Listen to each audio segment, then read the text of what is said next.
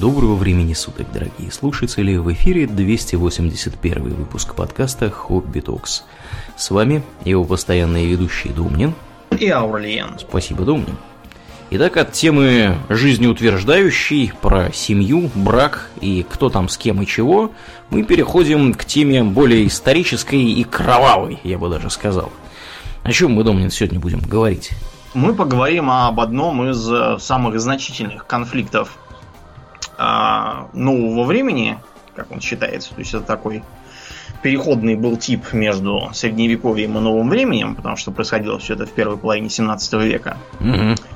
Вот, очень интересной войне под названием тридцатилетней. Разумеется, как и все остальные названия войн, обычно типа столетней войны, Первой и Второй мировой, все это позднейшая уже приписка. Постфактум названы. Постфактум, да. И никто даже и не думал, что придется столько, столько биться, при том, что началось все, как обычно, с ерунды.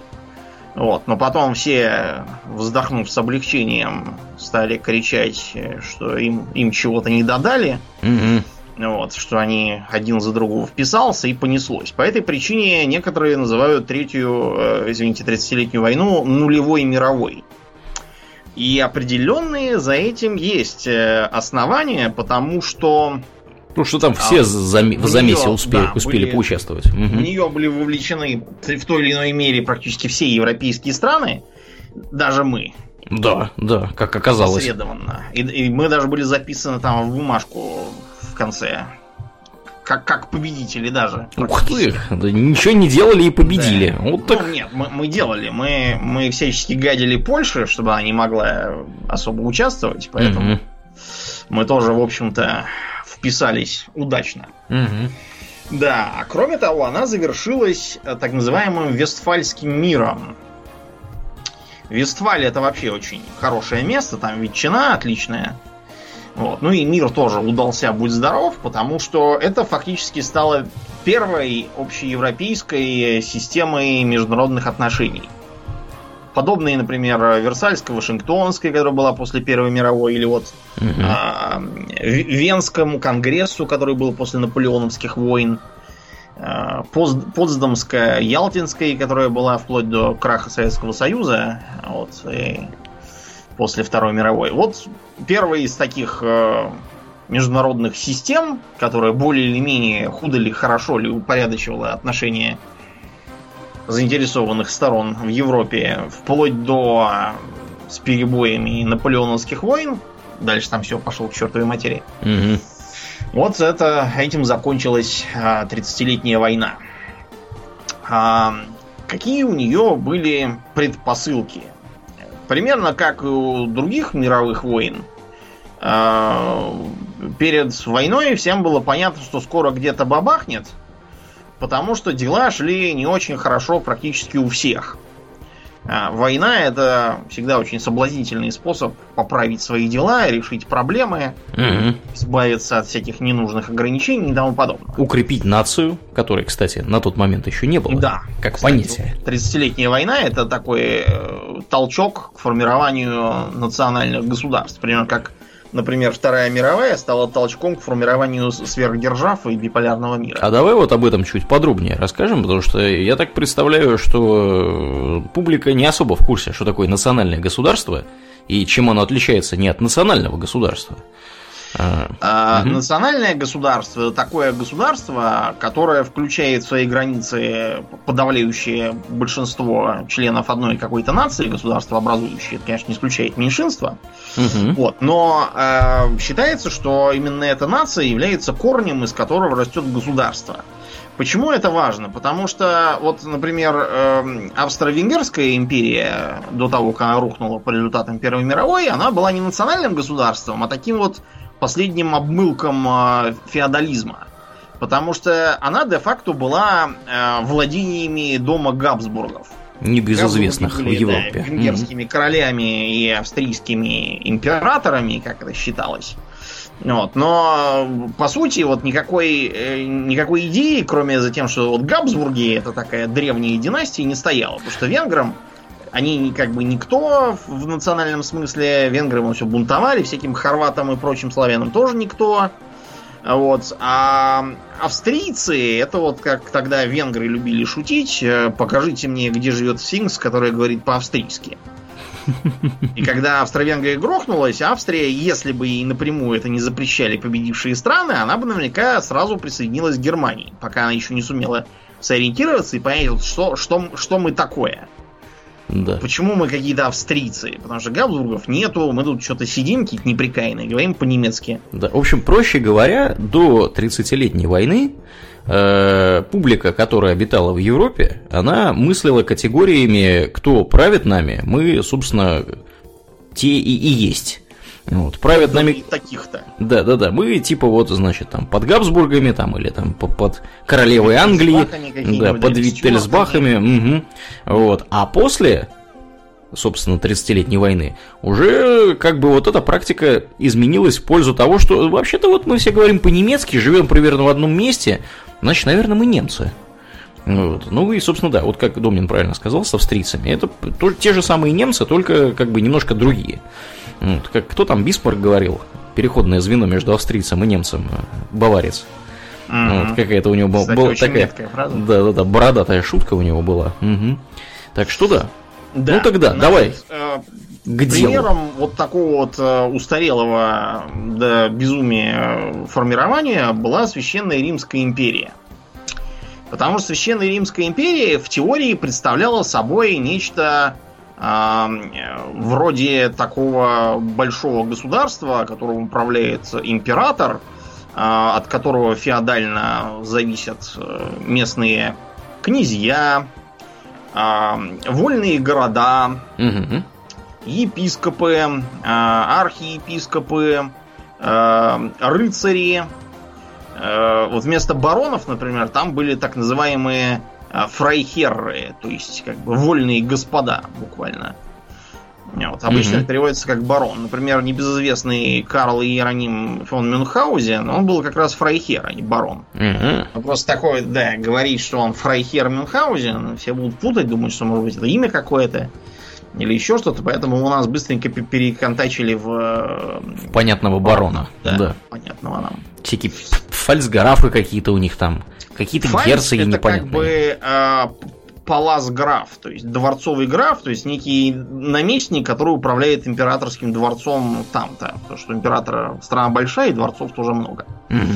Вот, но, понимаете, все эти графы, герцоги и тому подобное, э, они вот э, в стране э, было что-то около двух сотен достаточно серьезных феодалов, которые хотя бы на что-то влияли. А всего получалось нечто вроде двух тысяч, наверное, номинальных, по крайней мере, владетелей, угу. э, сеньоров, так называемых. Все они делились примерно на провинции. А у провинции была своя администрация.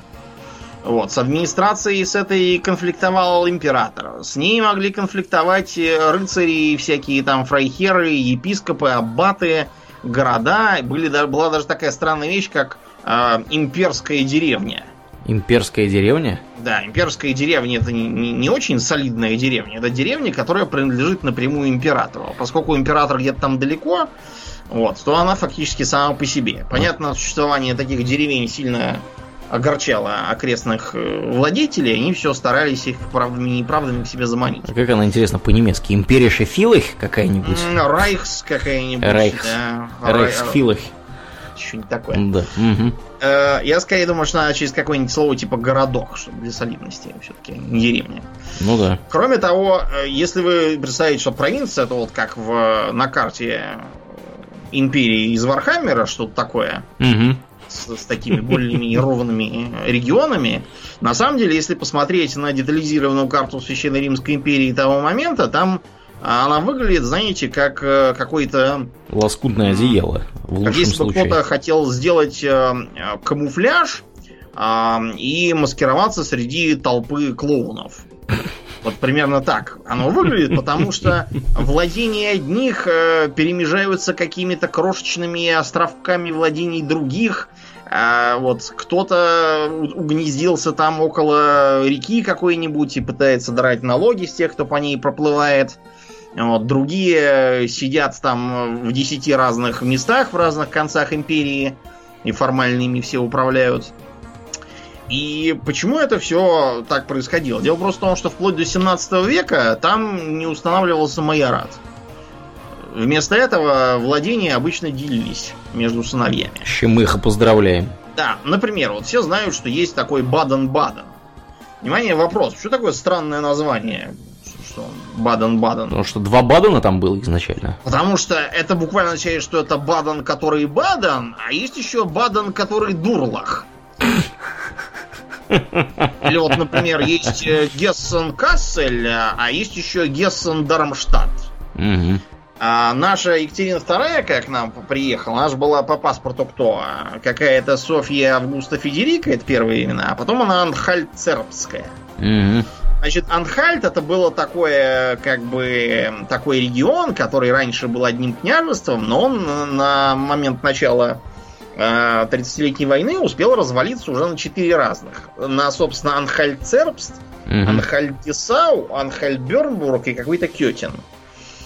Периодически, если там кто-то умирал бездетным, его землю захавывали его родственники. Иногда бывало так, что раскроенные на четыре куска княжества воссоединял под властью один князь, после чего рожал пятерых сыновей при помощи двух жен. Вот, и княжество уже на пять кусков разваливалось. Короче, полный цирк. Да, совершенный цирк. При этом управлять всем этим балаганом было абсолютно невозможно. А как ты будешь управлять, если там непонятно в половине мест, кто вообще правит? Там, если, если там какие-нибудь, там, я не знаю, да. кто-то помер, кто-то не помер, у кого-то несовершеннолетние дети остались, там вообще черт ногу сломит.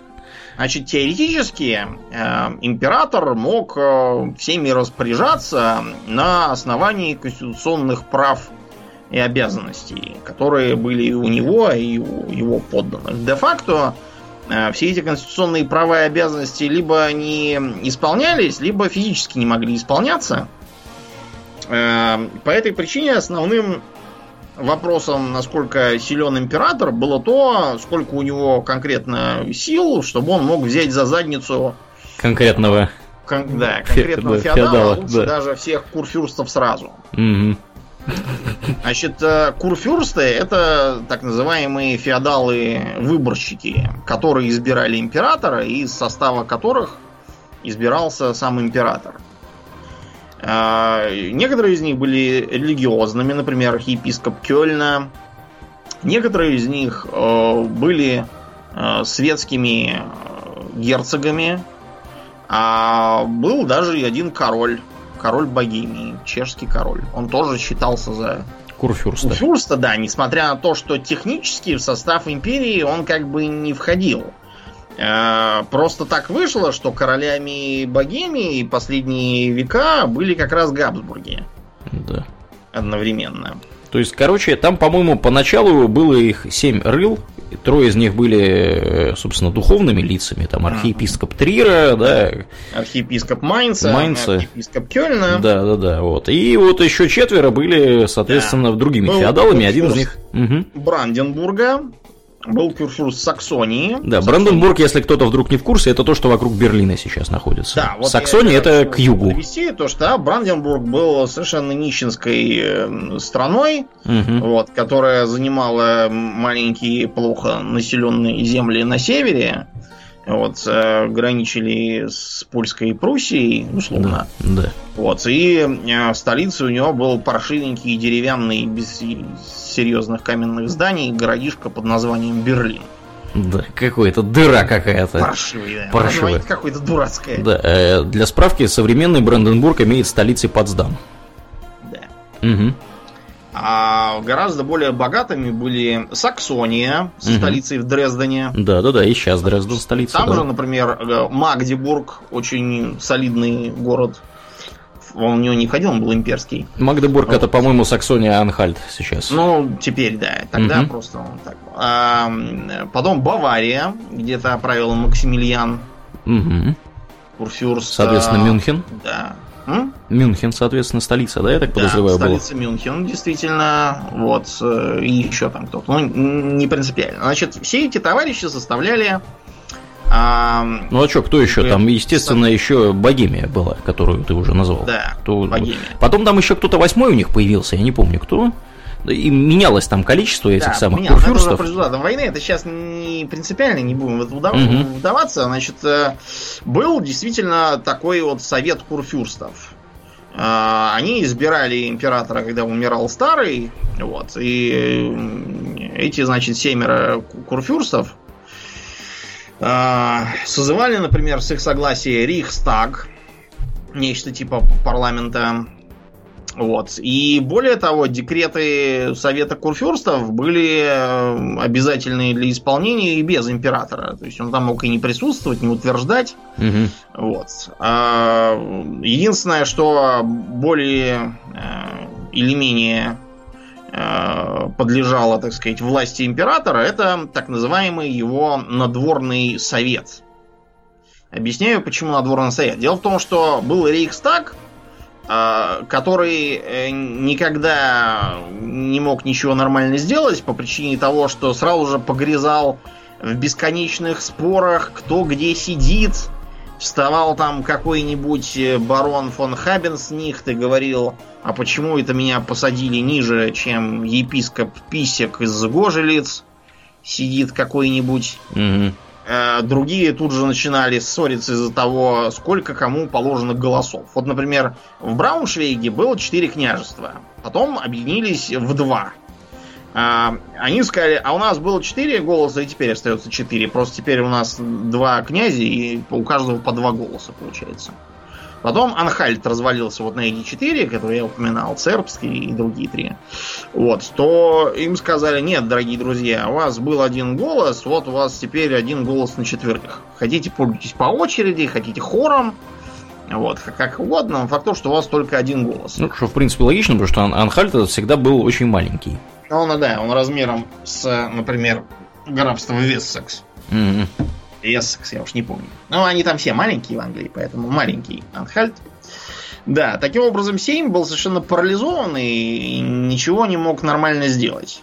Императору приходилось действовать за счет своих воззваний и прокламаций, где он в основном давил авторитетом, что он Габсбург. Угу. Вот. А, а не какой-то там... Ни хрен поросячий. Поэтому его надо слушаться. Курфюрсты при этом себе выторговали право э, не исполнять решений, которые принимались без их согласия. То есть очень удобно. Угу. Как будто было мало вот этого общего сейма. Было еще десять округов имперских, которые, да, не, не совпадали с курфюршествами. Вот, и там был в каждом свой сейм, и у него был свой председатель. Значит, если на этот округ нападал кто-то, то его председатель должен был запросить помощь у двух соседних округов.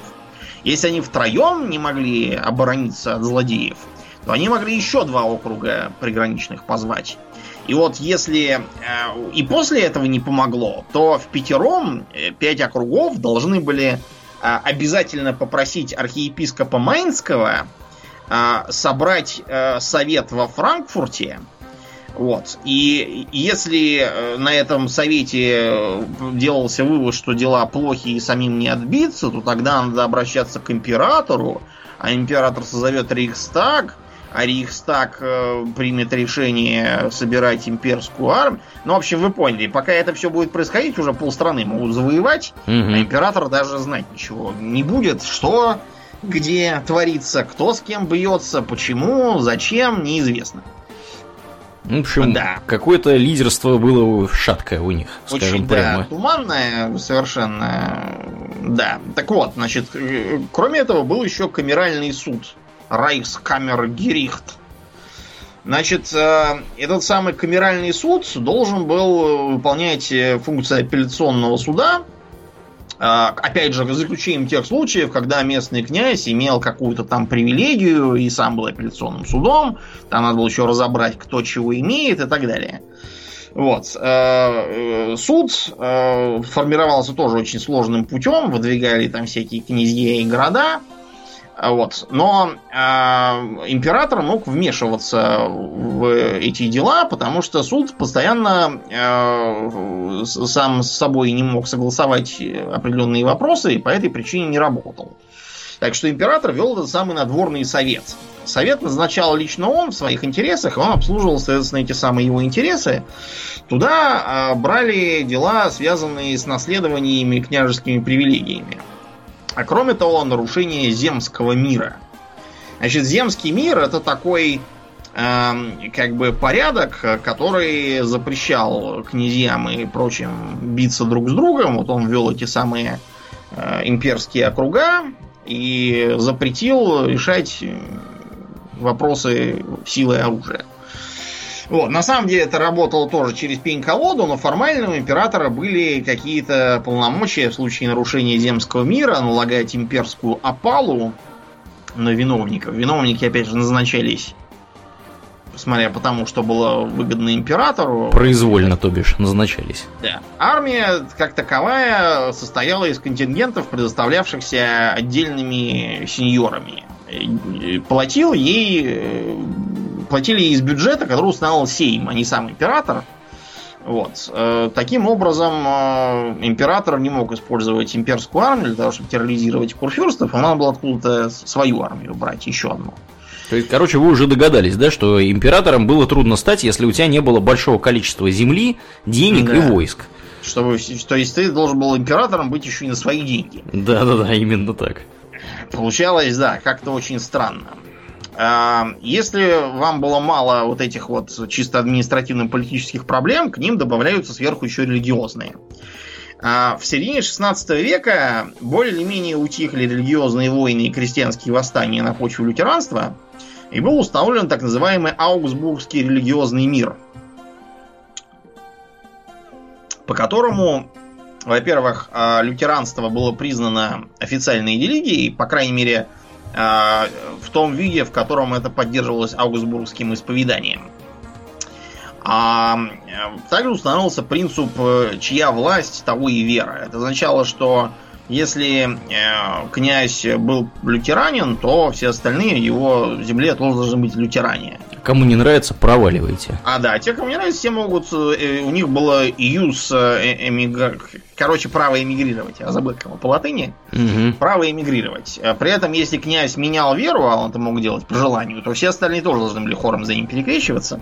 На самом деле, князья и те, которые не совсем дураки, они старались не злоупотреблять этим и особо не гонять еретиков с их точки зрения, потому что так можно полдержавы свои выгнать и останешься. Вот. Но... Бывал и фанатизм. Дело осложнялось еще и тем, что помимо лютеран заявились еще и кальвинисты. Кальвинисты как раз... Вообще их родоначальник, скажем, Цвингли, но Цвингли быстро убили, а вот прославился Жан Кальвин в Швейцарии, в Женеве, установивший драконовский режим.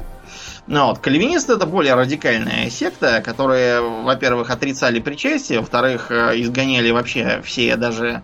чисто символические из уважения к традиции оставленные элементы католицизма, то есть э, иконы, витражи, у них там все было очень просто, все исключительно одни кресты, ничего кроме Библии, священник — это даже вот не э, профессия, это скорее так, на общественных началах. Нагрузка общественная. Короче, да. Радикальные христиане. Радикальные, да. Вот. И э, с ними ссорились и лютеране, и католики. Нет, конечно, бывало так, что э, люди спокойно уживались, женились друг с другом, дружили, это ничего не мешало, но бывали всякие разные случаи, типа того, что, например, э, когда в Бранденбурге упомянутом э, лютеранский курфюрст помер, а и следующий сделался кальвинистом, вот, значит, э, он привел нового пастора кальвинистского, чтобы обслуживать, так сказать, своих единоверцев. Так этого пастора э, тут же пришли громить лютеране, и уничтожили все его имущество до такой степени, что на следующий день была Страстная Пятница, ему нельзя было не служить, а служить ему было не в чем, поэтому он служил в трусах ярко-зеленого цвета. В чем было, в том и служил. Да, другого ничего у него не нашлось, все остальное отняли. Да, так что дела шли не очень хорошо в Священной Римской империи. Кроме того, плохо дела шли и у Испании. Испания это тоже была страна габсбургская. То есть вместе со Священной Римской империей они составляли такой своеобразный э, такую супердержаву. Mm-hmm. Династическую. У этой супердержавы дела шли посредственно, потому что по э, всяким династическим феодальным чисто правам наследования испанским Габсбургам принадлежали Нидерланды. Имеется в виду большие Нидерланды, которым достались после э, пресечения бургундского, э, бургундского герцогства. Мы об этом рассказывали в э, подкасте про Столетнюю войну. Им достался регион, включающий современные Нидерланды и Бельгию, а также там еще кое-чего. Вот, а Эльзас... Да, это при всем при том, что у них была Испания, Португалия и все испанские и португальские колонии. Да, да, действительно. На минуточку, да. Португалии. Угу. А, которую португальцы очень быстро пожалели, потому что оказалось, что выгод они с этого никаких не имеют, зато все враги Испании стали автоматически их тоже врагами. А защищать их колонии испанцы не могут, потому что у них на свои не хватает сил. Таким образом, португальцы ничего не выиграли, только проиграли. И да, так вот, чтобы бороться с этими мятежными Нидерландами, которые в ходе восьмидесятилетней войны отделились. Отделились они очень так неровно, тоже явочным порядком, то есть граница проходила фактически вот между северными и южными Нидерландами, не там, где вот здесь живут протестанты, здесь католики. Не в национальном даже смысле, вот здесь говорят по-голландски, здесь там говорят по-французски там, или по-немецки. А просто вот чего там сумели удержать, где-то там окопаться и уцепиться в землю зубами, там вот это осталось Нидерландом, а все, что южнее, оно как бы исп- испанское, вот это вот Валлония, Фландрия. Mm-hmm. Да, то есть тут еще один очаг напряжения. Несмотря на то, что было заключено перемирие, испанцы э, хотели воспользоваться им, чтобы немножко оклематься и после того, как оно кончится, покончить с еретическими Нидерландами. Вот. А в Нидерландах, наоборот, говорили, что да вот сейчас кончится, мы южные отберем у них. А при этом в самих Нидерландах тоже было далеко до единства. Море Сааранского многие подозревали в стремлении установить тиранию. Вот. Само все государственное устройство было каким-то невнятным. То есть у них был не король, а некий штатгальтер, по-голландски статхаудер. Угу. Вот, который как бы типа король, а вроде и не король, а что-то такое вот непонятное. От, от монархии не ушли, до республики не дошли, ничего не поймешь. Вот, это все тоже грозило бомбануть. Осложнялось все это еще и тем, что испанцы э, попасть в Нидерланды просто так не могли. Потому что между Испанией и Нидерландами находится что? Франция. Франция. Франция, она как бы католическая. Вот, и теоретически она должна была быть двумя руками за Священную Римскую империю и Испанию, но вот беда, вот, если бы она взялась за них двумя руками, то они бы, значит, эти руки по локоть немедленно у нее отхватили. Mm-hmm. Потому что все претендовали на все, и император говорил, что я же император, мне как бы все остальные подчинены, вы же на, на тир ниже, чем я. Вот, поэтому должны мне приносить аммаж и так далее. Французы его, конечно, посылали далеко и надолго, но попыток император не оставлял. Так вот, Франция всячески гадила попыткам Габсбургов, что с той, что с другой стороны границы, э, поправить свои дела и задавить Нидерланды.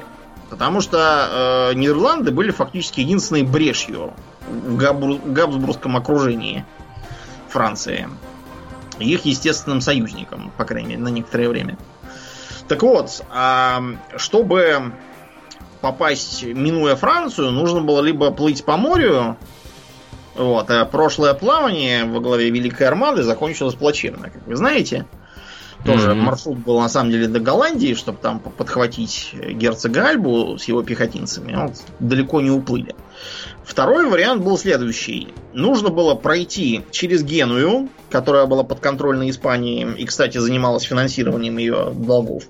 И это, между прочим, Геную и угробило, потому что испанцы в итоге обанкротились, и Гена вместе с ней тоже. Вот так вот кредитовать разных. Да, помогая этим испанцам. Да.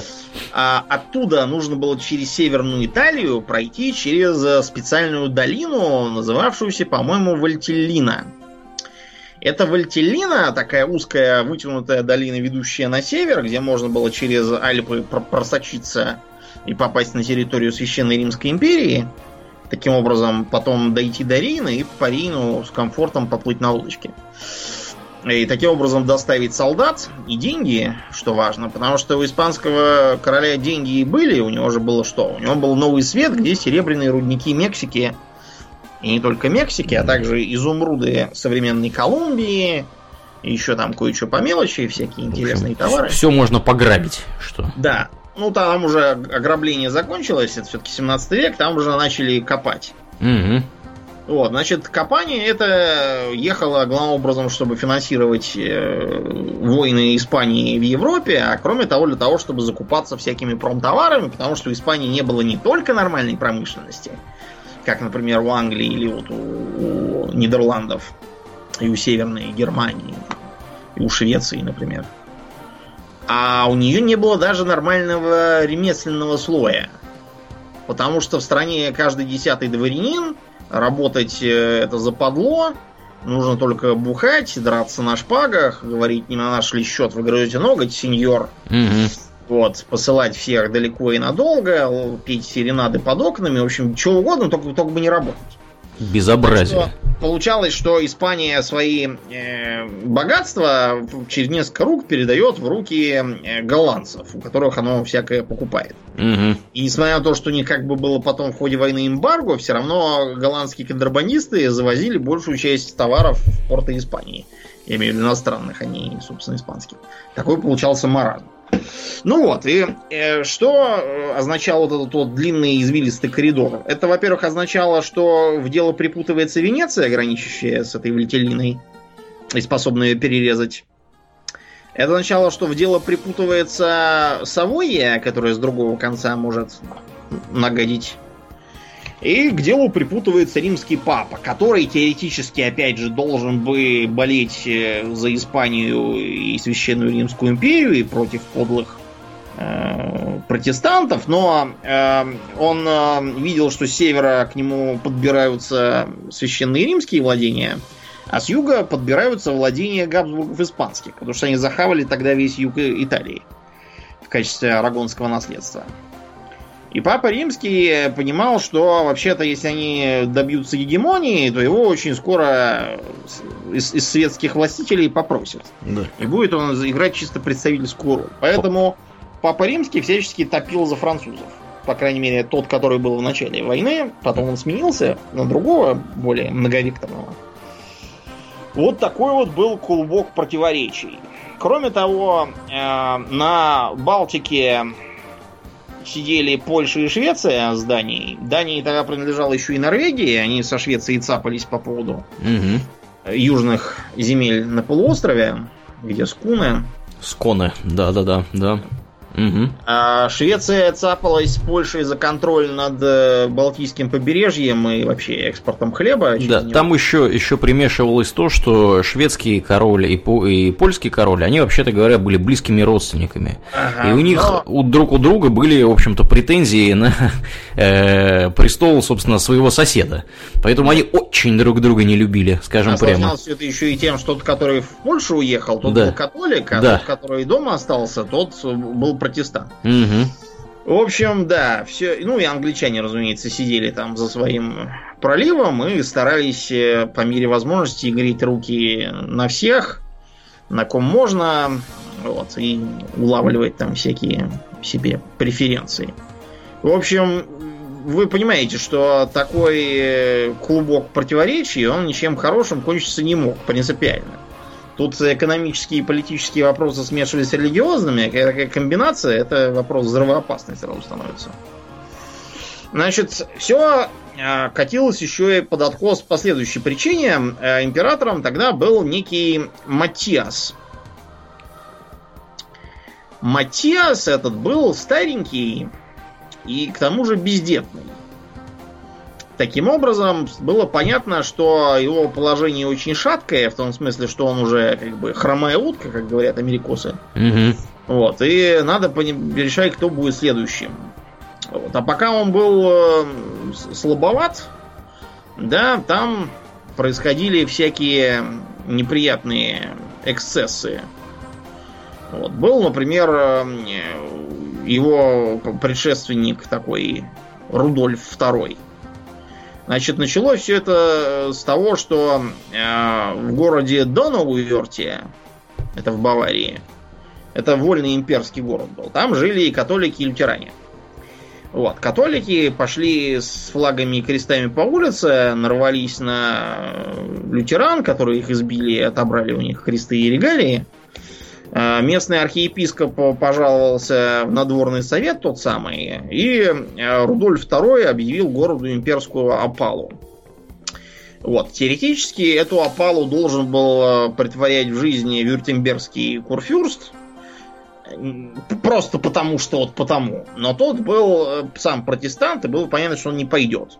Тогда это поручили баварскому курфюрсту Максимилиану, который был католик. Mm-hmm. Значит, он сперва город захватил и распатронил, а потом им же еще и выкатил счет на компенсацию военных расходов. То есть за то, что их завоевали, они же еще и деньги были должны платить. И поскольку деньги у них все отобрал, вот, то Максимилиан сказал, ну, значит, пока не заплатите, вы будете под моей юрисдикцией. Понятно, что они так никогда не заплатят, а раз уж он католик, а чья власть того и вера, то лютеран всех взяли и запретили.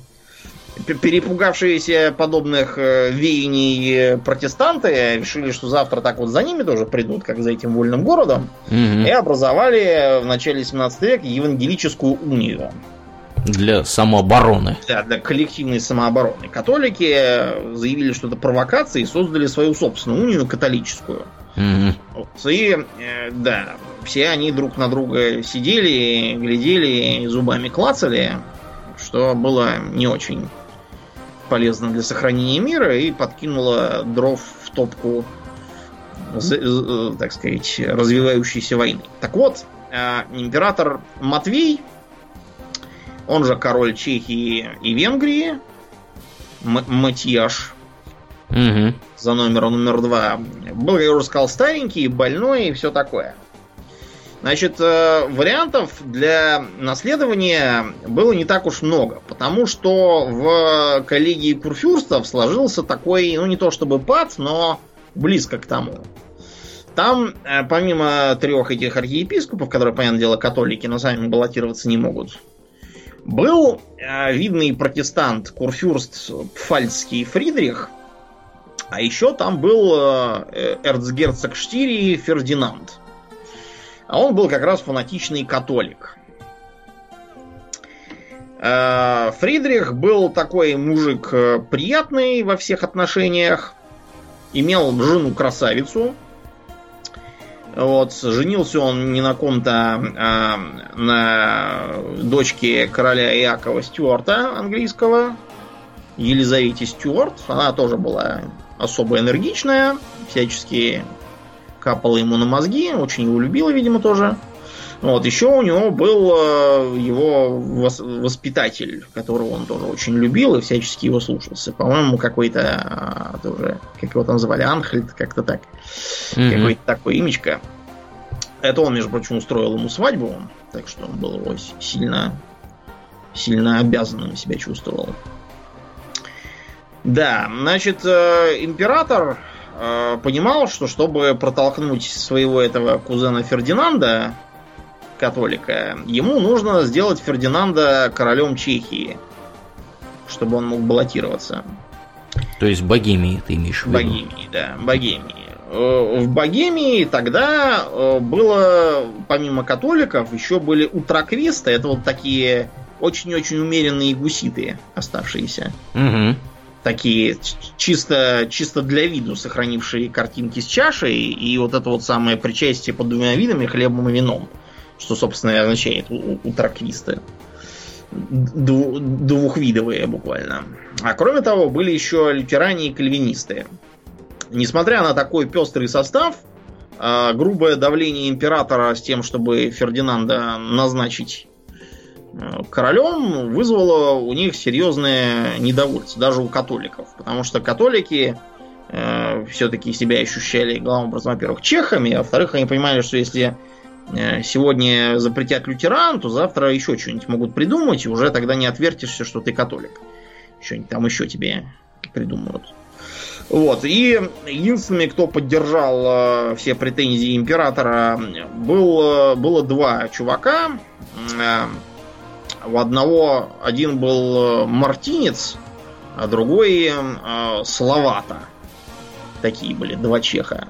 Вильям Словата и Ярослав Мартинец. Так вот, э, они сразу себе нажили врагов в лице всех остальных членов Сейма. И когда Фердинанд уехал, чехи стали вспоминать, подождите, вот, ведь буквально вот двести лет до этого, сейчас шестьсот восемнадцатый год, а вот в четыреста семнадцатом, восемнадцатом даже уже, мы же, мы же всем показали тогда, какие мы крутые, и тоже нам пытались навязать подлые католики всякое. Как там было, геть на них, нет, не так, а вот гыр на них. Ну и, разумеется, этих самых Словату с Мартинецем за руки, за ноги и, пометуя старые дела, дефинистрировали. Как, как тогда тоже. Угу. Католик. Ну, а, это, а это как? Да, давай. В окна их повыкинули. Да, да, да. У них такая забава была, выкидывать людей в окна. Не угодно, выкидывать в окна. А император Матиас эскалировать все это дело не хотел. И он по совету своего ближайшего советника, канцлера кардинала Клёзля, предложил пойти с ними на мировую. Но Фердинанд считал, что это все проявление слабости. И вообще, он как бы будущий император, так что, дедушка, давай-ка на пенсию.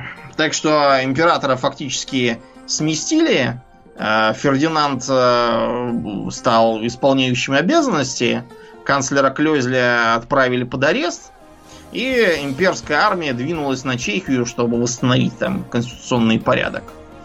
В Чехии не было как бы единого главаря, то есть там был, например, такой м- граф Шлик, этнический чех. Но Шлик был слишком такой философского пошиба гражданин. Вот, он э, слишком отстраненно смотрел на жизнь, не годился в предводители. Был граф Турн. Он как раз был дерзкий и бодрый такой воитель. Он сразу стал во главе обороны, но ему не хватало э, дипломатичности и вообще мозгов, если быть честными. По этой причине э, чехи обратились к этой самой Евангелической унии, созданной специально для того, чтобы оборонять протестантов от э, всяких посягательств. И э, от э, Евангелической унии откликнулся пфальцский курфюрст Фридрих. Вот, э, и направил туда такого интересного персонажа, э, как граф Мансфельд, Петр Эрнест. Он на самом деле был не граф никакой, это просто он из графской семьи, он был какой-то там младший сын, так что ему предложили здоровье и не болеть, и он занимался всю жизнь солдатчиной. Вот он вводил наемные войска. Католики под ударом чешского ополчения этого самого наемника пфальцкого были вынуждены отступить, а Мансфельд, наемник, захватил Плезень, видимо, чтобы напиться плезеньского проздрая. На самом деле просто надвигалась зима, и Мансфельду хотелось зимовать в каком-нибудь теплом месте, попивая пивко, поедая кнедлики и печи на колено. Да-да-да. В снегу. Это вообще характерная черта этой войны, потому что армии внезапно большие, жрать что-то надо, а снабжения никакого нет. И поэтому многие передвижения во время тридцатилетней войны диктовались не тем, чтобы достичь каких-то стратегических целей, а тем, чтобы найти что-нибудь пожрать. Достичь ну, каких-нибудь ну, да, продуктовых запасов. Да, кого-нибудь ограбить, да. Хорошенько. Mm-hmm. Вот. Значит, Фридрих обратился к остальным своим подельникам по Евангелической унии, но те его поддержать не спешили, потому что, во-первых, он не пользовался у них большим авторитетом, во-вторых, они не хотели раскошеливаться и оплачивать наемников Мансфельда, потому что считали, что эта авантюра затевается вовсе не в интересах Евангелической унии, чтобы Фридрих сел богемским королем, вот, и таким образом получил сразу, как бы, сразу два себе владения, став вторым претендентом на гегемонию. А кому это нужно? Никому. Какой хитренький Само. Тут завелся. Угу. Да, Фридриха всячески толкали в бок его этот наставник и его супруга Елизавета. Считается, что Елизавета, когда э, Фридрих получил официальное предложение стать королем Чехии по согласию всех ее жителей, вот, его семья говорила: Фридрих, ты дурак? Ты понимаешь, что император тебя просто раздавит за такое самоуправство? Ты у него целое королевство отбираешь, он тебе этого не простит. Но, во-первых... Э, наставник всячески ему говорил: давай, сынок, я буду тобой гордиться. Mm-hmm. А во-вторых, женушка во второе ухо ему говорила: я буду лучше есть капусту с королем, чем жаркое с курфюрстом. Ну, в общем, решив хорошенько накормить жену капустой, раз уж ей это так потребовалось, может, беременна там или еще чего, как отказать любимой? Фридрих корону принял. Вот. И оказался злейшим врагом новоизбранного Фердинанда. Пока он там думал, принимать ему Чехию или нет, Фердинанда уже официально короновали императором. Вот. Евангелическая уния тоже не одобрила это мероприятие, потому что сказала: ага, ну так мы и знали, что этим все и кончится. Фердинанд призвал Максимилиана Баварского и Иоганна Саксонского. Иоганна он подкупил, пообещав ему Силезию, а Максимилиана тем, что Пфальц отдаст ему, а владение этого самого Фридриха просто ликвидирует. Понятное дело, оба тут же побежали радостно. Чтобы подкрепить своего родственника, из Испании тоже приехали пехотинцы во главе со знаменитым Амброзио Спинолой. Спинола, вот его можно посмотреть на знаменитой картине, вот, которая посвящена осаде Бреды. Картина Веласкеса. Он там пафосно превозмогает? Нет, он не пафосно превозмогает. Он, слезший с коня, несмотря на то, что он победитель, очень любезно общается со сдающим Юстином Нассау. Он ему сдает здоровенный ключ от Бреды. Вот, тот его хлопает по плечу. И все совершенно охреневают окружающие, потому что это нарушает все понятия. Он должен был быть на коне и поплевывать сверху на униженного Юстина. А он из уважения к нему сел, по плечу его хлопает, шляпу снял. Говорит, да, говорит, молодцом держались. Да, ну Спинола вообще был такой мужик, мужик достойный. Он, например, много раз был вынужден оплачивать жалование солдатам испанским, когда в очередной раз деньги куда-то пропадали mm-hmm. из казны. Неизвестно на что. Он был вынужден из своего кармана всем платить, потому что иначе они просто отказывались воевать. Закладывать свои владения, и в результате получал в основном только пинки, вот, попреки и все такое. Такой был интересный персонаж. В общем, в битве при Белой горе чешско-пфальцские войска потерпели поражение. Пфальц отобрали и отдали Максимилиану Баварскому, Силезию в Саксонию. В общем, Фридрих был объявлен и опальным, и изгнанником, и все такое. Он там пытался что-то вякать, что он вовсе не на императора. Вот бочку катил, а вот как бы... Как бы... Хотел просто с эрцгерцогом Австрии немножко порешать проблемы. Но его, это, его никто не слушал. Вот, его выгнали, объявили, что он теперь никто. И звать в, никак. В истории он остался с погонялом зимний король. Почти зимний солдат.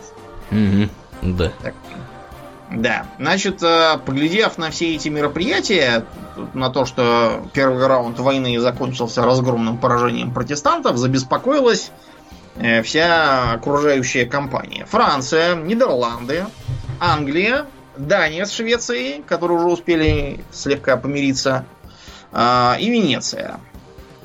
Коллективно они стали вести дипломатическую и подрывную деятельность, перерезать пути снабжения Испано-Австрийского союза. А кроме того, Мансфельд, который остался как бы без, без начальства, он же не испарился в воздух со своей армией. Вот. Он говорит: давайте, дорогие мои, денежки выкупные, и тогда я куда-нибудь уйду отсюда. И больше не буду против вас воевать.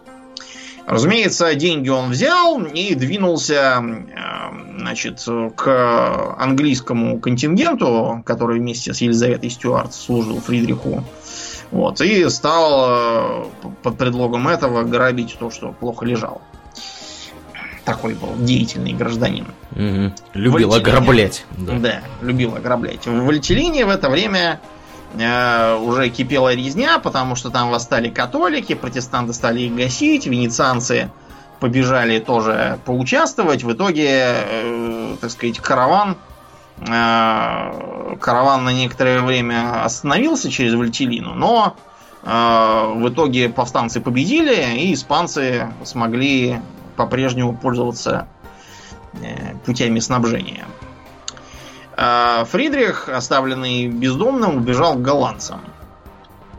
Вот. И туда же к нему явился Мансфельд. Кроме того, на их стороне выступили некоторые мелкие князья, типа маркграфа Баден-Дурлахского из тысячами человек. Баден-Дурлах это где? Рядом с Баден-Баденом где-то. Я ага. сейчас, сейчас уже да, не скажу, к северу он или к югу, или куда там. Угу. Война разгоралась нешуточная. Значит, на борьбу с протестантами был направлен фельдмаршал Тилли. Несмотря на такую забавную фамилию, это был очень брутальный такой дед. Изрядно там повоевал. Вот. И э, вместе с испанской пехотой им удалось, выдвинувшись на север, разбить несколько протестантских армий. Вот. И пока все это, все это делалось, Фридрих, сидевший без денег, он не мог платить Мансфельду, поэтому Мансфельд все нещадно грабил. Тот ему хотел сделать выговор, а Мансфельд сказал: ну, если вам не нравится, как я воюю, так я могу не воевать, и перешел на службу к голландцам. Стал оборонять их от испанцев. На этот, в этот момент к Фердинанду, императору, обратился один честолюбивый гражданин по фамилии Валенштайн. Валенштайн был паном из Чехии. Вот, и он предложил интересную идею. Создать большую армию, выдвинуть ее на территорию протестантов. Таким образом, ей ничего платить будет не надо, а война будет кормить войну. Вот это вот самое высказывание приписывается Валенштайну. Вот, что, что война должна кормить войну, то есть жить надо, так сказать, с земли. Император согласился, тем более, что первый взнос по кредиту на эту армию вносил сам Валенштайн. Как бы взаймы.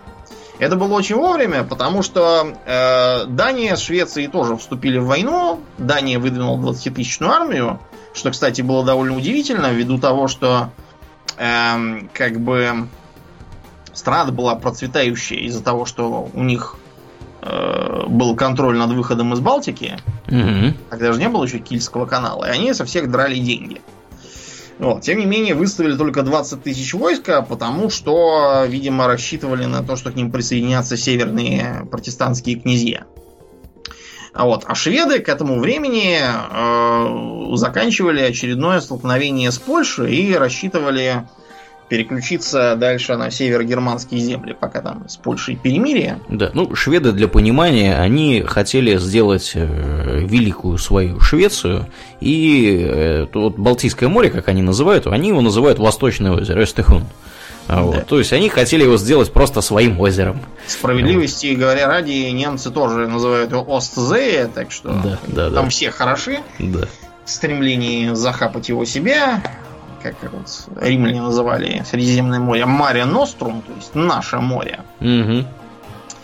Да, так что э, Валенштейн был очень кстати. Ему удалось разбить датскую армию, удалось разбить их союзника князя Брауншвейга. Брауншвейг вообще был какой-то странный. Он э, сперва пошел, не зная броду, ожидая, что к нему присоединится какой-то его там сосед-ландграф. Ландграф испугался, Брауншвейг расстроился, отступил, заболел и помер почему-то. Мансфельда он тоже разбил, после чего Мансфельд на короткое время переключился на службу одному венгерскому магнату. Этот магнат э, тоже хотел повоевать против католиков и э, в перспективе, может быть, даже захапать себе корону Венгрии у Габсбургов. Но его довольно быстро усмирили, так что Мансфельд решил э, собирать манатки и ехать к венецианцам на службу. Вот в дороге его хватил, судя по всему, инфаркт, вот, от чего он и помер в пути. Говорят, что приказал надеть на себя доспехи и держать его в стоймя, чтобы, так сказать, он помер стоя и с оружием в руках. Угу. Это мне, знаешь, что напоминает этого первого китайского императора, которого тоже возили труп.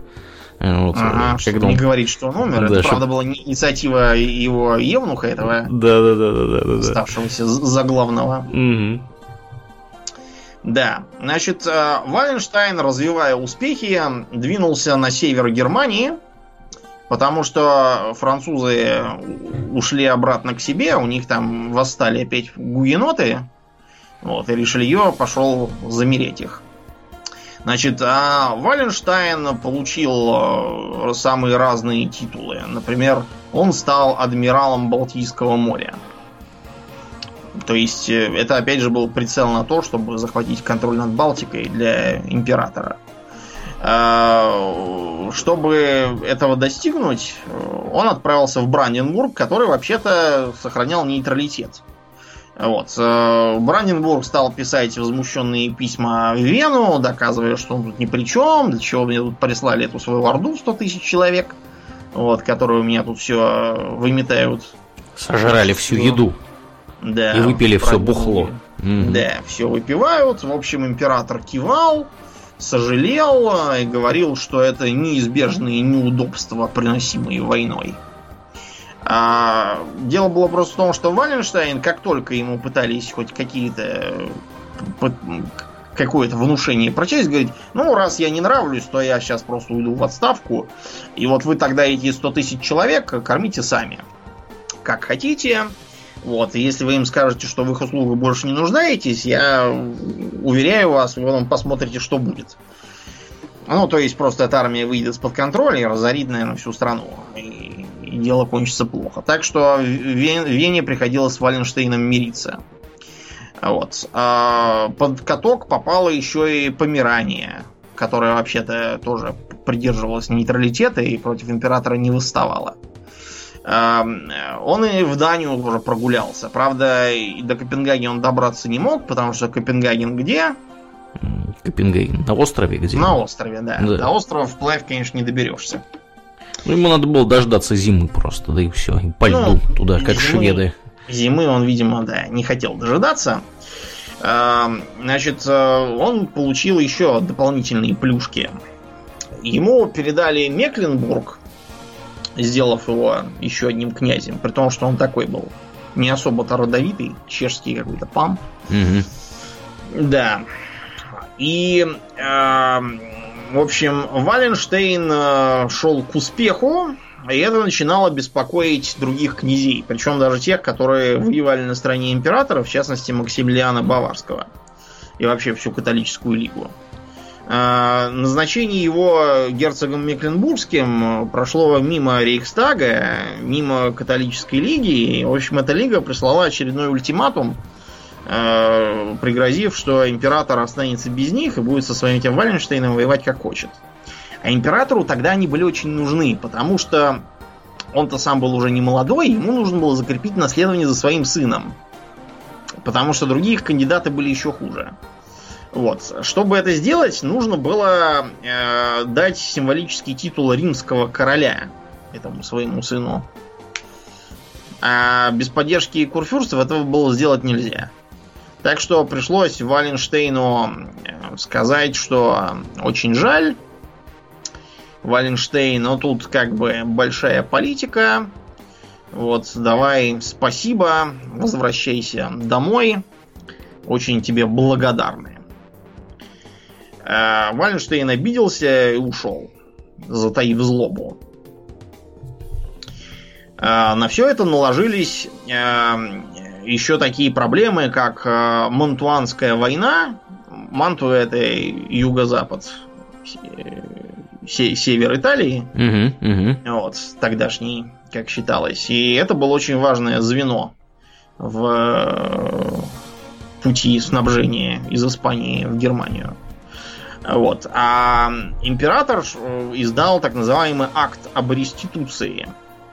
Значит, акт об реституции сильно опережал воздух протестантам. Оста- разрешенными оставались только лютеране. Кальвинистов и всех остальных каких-нибудь еще объявляли яко небывшими. Ничего себе. Те земли, которые отобрали за прошедшие сто лет у католической церкви, у монастырей и епископств, были объявлены восстановленными обратно, так сказать, у, у нее.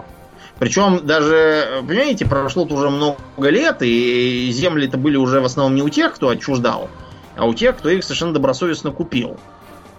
А теперь они как бы без них оставались. Это решение, разумеется, сразу стали саботировать. Вот. Особенно потому, что э, монастыри почему-то передавались вовсе не тем монастырским, монашеским орденам, какие были до этого, а иезуитам, которых все ненавидели. Люто-бешено. Да, люто-бешено ненавидели, и сейчас многие тоже не очень любят, мы уже пару раз об этом говорили. Так что этот акт о реституции совершенно не прибавил симпатии императору, и даже всякие фанатики и католики говорили, что этот акт как бы не очень своевремен, в результате, в ходе, вернее, религиозной войны отталкивает лютераны, всячески их толкает в объятия Северного Льва.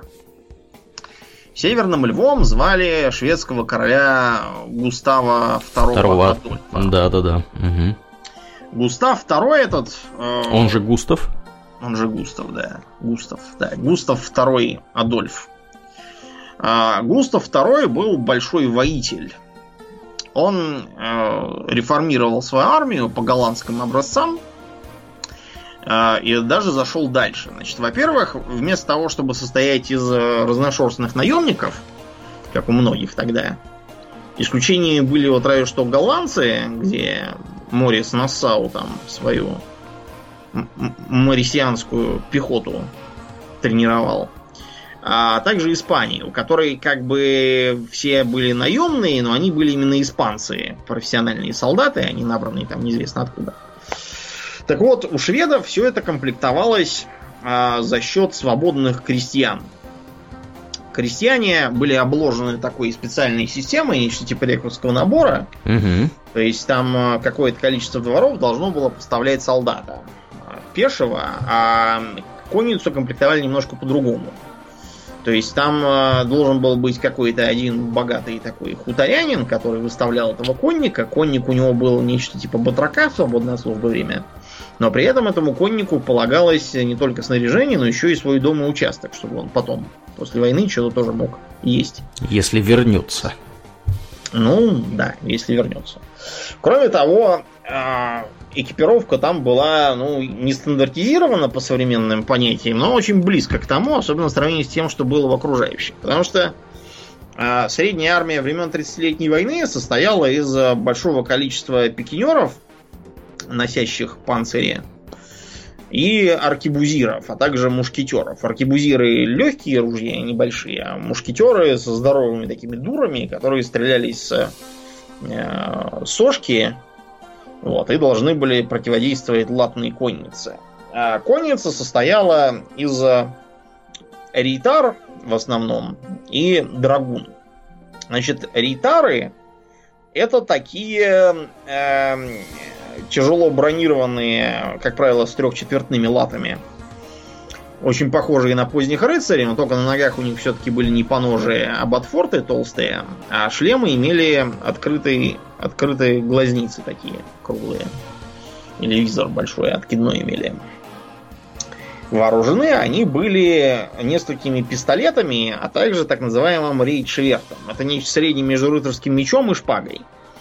То есть такой как бы конный кавалерийский меч, вроде бастарда, но при этом с э, пафосной такой гардой сложной для защиты руки. Основной тактикой рейтаров был э, обстрел вражеской пехоты из пистолетов. С помощью так называемого каракалирования. То есть подъезжает первая шеренга, дает залп из пистолетов.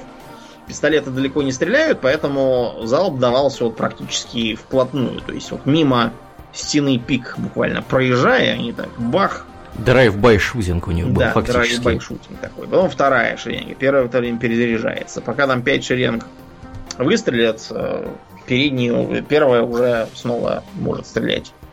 Пистолеты у них были колесцовые. То есть изобретение Леонардо да Винчи. Там такой был. Заводить надо было ключиком. Вот. Спускаешь механизм, он начинает крутить колесико, как на зажигалках. Высекает искру и дает выстрел. Оружие очень дорогое. Оружие э, не очень надежное, то есть каждые пятнадцать-двадцать выстрелов нуждается в чистке. Э, оружие такое, склонное ко всяким потерям, то есть можно ключик в попыхах этот потереть заводной или там какой-нибудь винт при разборке и чистке прохлопать, и потом неизвестно где брать новые. В общем, такое было оружие, не очень. Вот. Драгуны вооружались, как правило, аркебузами, за счет чего их сейчас называли еще аркебузирами. И вообще-то это была на самом деле пехота. Они ездили на таких лошадях третьего сорта, на которых в конную атаку не пойдешь. Вот. И поэтому всегда спешивались. Там где-то каждый десятый считался за коневоды, оставался с лошадьми, а остальные шли как пешие мушкетеры, стреляли. При приближении противника вскакивали в седло, уезжали. А, вот. А, в чем проблема?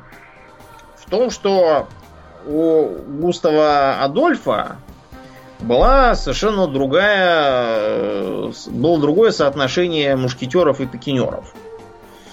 То есть он считал, что пехоту нужно как можно больше облегчить, сделать им более короткие мушкеты, вот, сделать по возможности доступную стрельбу без использования сошек. Правда, сошки продолжали использоваться за счет того, что на них укреплялось так называемое шведское перо, то есть такое лезвие, что получалось сошка-копье. Можно было отбиваться в случае чего. Не очень, конечно, удобное оружие, но другого нет. Пикинеров он э, использовал меньше, рассчитывая на то, что рейтары все равно в ближний бой почти никогда не вступают. Их э, тактика — это именно ездить, стрелять и ждать, пока противник побежит, а вот тогда они уже за ним поскачут и будут его мечами добивать бегущих в панике. Э-э, Густав Адольф говорил по-другому. Мы сейчас насытим фронт мушкетерами, и они просто за счет того, что они дешевле, многочисленнее, дальнобойнее и мощнее, они эту вашу рейтарскую конницу всю перестреляют. У них просто плотность залпа будет выше, их больше, они стоят дешевле. Так и получалось. А чтобы компенсировать э, снижение ударной мощи пехоты, он завел свою конницу, которую он строил по образцу кирасир. То есть это было нечто вроде тоже рейтар, тоже носивших доспехи, поначалу трехчетвертные, а потом они постепенно облегчались, и под конец тридцатилетней войны типичный кирасир носил шлем какой-нибудь, носил кирасу и носил наруч на левой руке.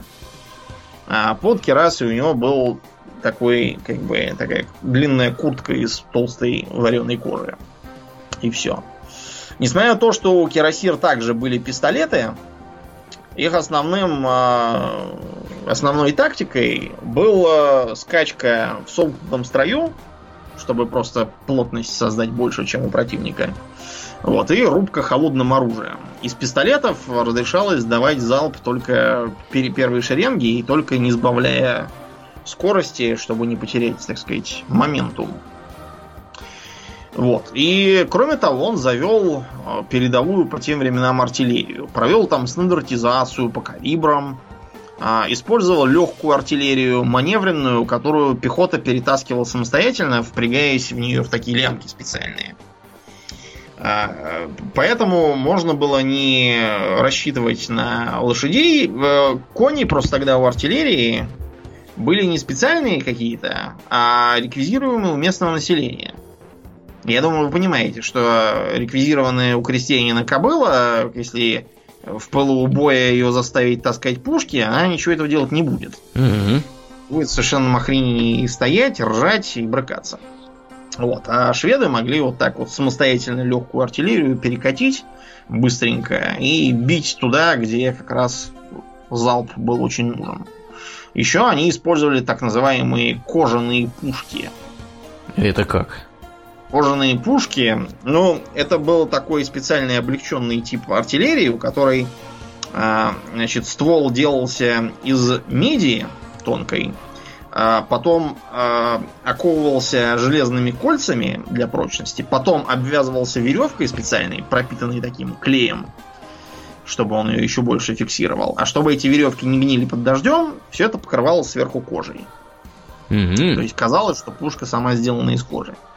Несмотря на то, что пушки эти были не слишком надежными, вот, и часто разрывались, но зато они позволяли достичь небывалого, небывалой легкости маневрирования, скорости заряжания и вообще сильно заполняли нишу вот такой вот э, легкого, ну, вернее, не легкого, а такого тяжелого оружия пехоты, вот прям как сейчас танковые пулеметы, вот прям так были эти кожаные пушки. Замечательное, замечательное оружие. Да, значит, победив Польшу и подписав Столбовский мир с нами, шведы имели развязанные руки у себя на Балтии. Кроме того, э, несмотря на то, что казна в Швеции страдала, они получили серьезные деньги, угадай, от кого? От англичан? Нет, от кардинала Ришелье. От англичан тоже, но главным образом от Ришелье. А-а-а. Да. Большие что... друзья французов. Да, несмотря на то, что французы католики, и кардинал как бы сам тоже как бы католик, да, но как бы политика есть политика. Поэтому он финансировал вступление шведов в войну. В общем, в тысяча шестьсот тридцатом году император еще раз надавил на курфюрстов, потребовав своего сына назначить римским королем. Вот. Но было заметно, что курфюрсты колеблются. Йохан Саксонский вообще не приехал. Курфюрст Бранденбурга, обиженный тем, как с ним этот Валенштайн обращался, тоже не приехал. Католики были тоже оскорблены тем же самым Валенштайном. Вот. А еще их поддерживал отец Жозеф, серый кардинал, который приехал от Франции. Это помощник кардинала Ришелье. Серым кардиналом его называли за то, что он как бы пользовался большим влиянием, но формально был просто монахом в простенькой серой рясе. Да. Так что... Из заседания этого совета для Фердинанда ничего хорошего не вышло. Валенштейн он потерял. Его армия была урезана вчетверо. Мантую пришлось поделить. Большую часть ее отдали французскому кандидату. Правда, испанцы там кое-чего себе тоже выторговали. Вот. А наследника римским королем так и не сделали. Стало понятно, что дела империи опять начинают выглядеть не очень хорошо. Высадившийся на севере Северный Лев выпустил пространную прокламацию, переведенную на всякий случай на пять разных языков, где объявлял, что он идет вовсе не с грабительскими целями завоевательной войны, как можно было бы подумать, угу. глядя со стороны, а чисто чтобы защищать протестантов, так сказать, своих единоверцев. Так что на его сторону быстро переметнулись многие протестанты, э, начиная с мекленбургских герцогов, чьи владения передали Валенштайну, теперь опальному, и курфюрстам Бранденбурга, вот, а также многие города, в которых традиционно было много протестантов. Кроме того, к ним же перешел э, Гессен-Кассельский ландграф. Вот. И вот уже упомянутый мной Ришелье окончательно подписал с ними бумагу, по которой финансировал все их воинские мероприятия. Там. Интересно, что после гибели Густава Адольфа договор продолжил свое действие, потому что Ришелье сказал, что я его заключал не с королем, а с Швецией. Mm-hmm. Так. Какой? Да. Кардинал. Так. Вместо опального Валенштайна воевать протестантов отправились два других интересных персонажа, уже упомянутые нами Тилли, а также граф Паппенхайм. Паппенхайм прославился не только своими воинскими подвигами, но и тем, что в его честь названа замечательная шпага. Ну, то есть не шпага, а форма эфеса. Такая, выглядящая немножко похожа на дуршлаг. Шпаги? Дуршлаг. Такая, с дырками, да. Называется Паппенхаймер до сих пор. И эти достойные джентльмены двинулись на славный имперский город Магдебург. Магдебург перешел на сторону шведов и даже затребовал себе в качестве коменданта шведского офицера, чтобы подчеркнуть, так сказать, что они на правильной стороне. Угу. За это Тилли и Паппенхайм с двух сторон атаковали город и весь его уничтожили. Резня была такой страшной, что даже по тем меркам это выходило за всякие границы. Даже офицеры армии самого Тилли говорили: не делайте так, это все плохо кончится. В итоге из тридцати пяти тысяч жителей осталось менее полутысячи. То есть кого-то убили, кто-то погиб в бою, кого-то так зарезали, кто-то погиб в пожаре, потому что часть города подожгли осаждавшие, чтобы заставить жителей бросить стены и бежать тушить свои дома. Часть города подожгли сами жители, по принципу, видимо, не доставайся ты никому. В общем, шок от этого события привел к тому, что очень многие сторонники императора стали как бы от него дистанцироваться, говоря: мы не знаем его, мы не с ним. Мы не с ним, кто он такой? Да. А кроме того, в войну активнее включилась э, Голландия. Потому что, как бы, это если с Магдебургом так, то что-то с нами будет, если до нас доберутся. Вообще ничего не останется, наверное. И они тоже подписали альянс с, шведски... с Швецией, пообещав занять собой испанцев, э, пойдя на Южные Нидерланды. Ну и тоже бабки ему какие-то пообещали, потому что Голландия же богатая была на торговле, там много всего наторговали. Mm-hmm. Да, значит, Тилли при этом сам был не рад уничтожению Магдебурга, потому что вообще-то его первоначальный план предполагал использовать Магдебург в качестве базы. Как я уже сказал, тогда многие передвижения войск делались для того, чтобы было чего жрать зимой, а не для того, чтобы каких-то действительно мощных результатов достичь. Теперь Магдебург для этой цели совершенно не годился, потому что от него одно пепелище осталось. Вот. И э, Тилли пришлось отступать. Отступал он вплоть до Брайтенфельда, где в первой битве, была еще вторая потом, э, в сентябре тысяча шестьсот тридцать первого года шведы и, переметнувшись на их сторону Йохан Саксонский, армию Тилли уничтожили практически. А шесть тысяч пленных записали к себе, получив двойную выгоду. В довершении всего, сидевший в Праге Валенштайн думал, как бы ему вернуться, так сказать, в эшелоны власти. Ему очень понравилось быть адмиралом, герцогом Мекленбурга и вообще большим человеком. Сидеть в Праге после этого было скучно. Генерал-адмирал. И он затеял мощную комбинацию. Он написал секретное письмецо протестантам, предложив им сдать Прагу. Сказал, что там вообще никого нет, ее можно брать голыми руками, так что приходите и берите. Таким образом, он хотел не только посчитаться с отвергшим его императором, но и э, вынудить императора запаниковать, что все плохо, и чтобы император на коленях приполз и просил его вернуться обратно. Вот. Так и случилось. Прагу в ноябре заняли шведы и немцы. Вот. Сам зимний король, извините, северный король, зимний это Фридрих, угу. Северный это Густав Адольф, распатронил все, включая Франкфурт и Вюрцбург, потому что там были как бы владения католиков. Вот он типа под предлогом этого все там разорял, сжигал, разграблял, отправлял к себе частью в Швецию, частью награждал свою армию, чтобы увеличивать ее. Да. Все попытки его остановить со стороны Тилли и Максимилиана Баварского ни к чему не привели.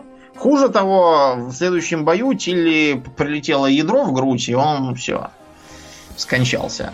Да. Мюнхен тоже был потерян и захвачен шведами. Максимилиан остался бездомным. Император не знал, чего ему делать, потому что голландцы, наступая на Южные Нидерланды, связали его испанских союзников, позвать на помощь поляков, которые были по религиозным причинам за Габсбургов, было тоже нельзя, потому что как раз в тысяча девятьсот тридцать втором году наши решили, а почему это Смоленск польский? Как, на каком основании? Да. Угу. Да. Так что, в общем, пришлось Фердинанду действительно писать письма мелким почерком Валенштайну.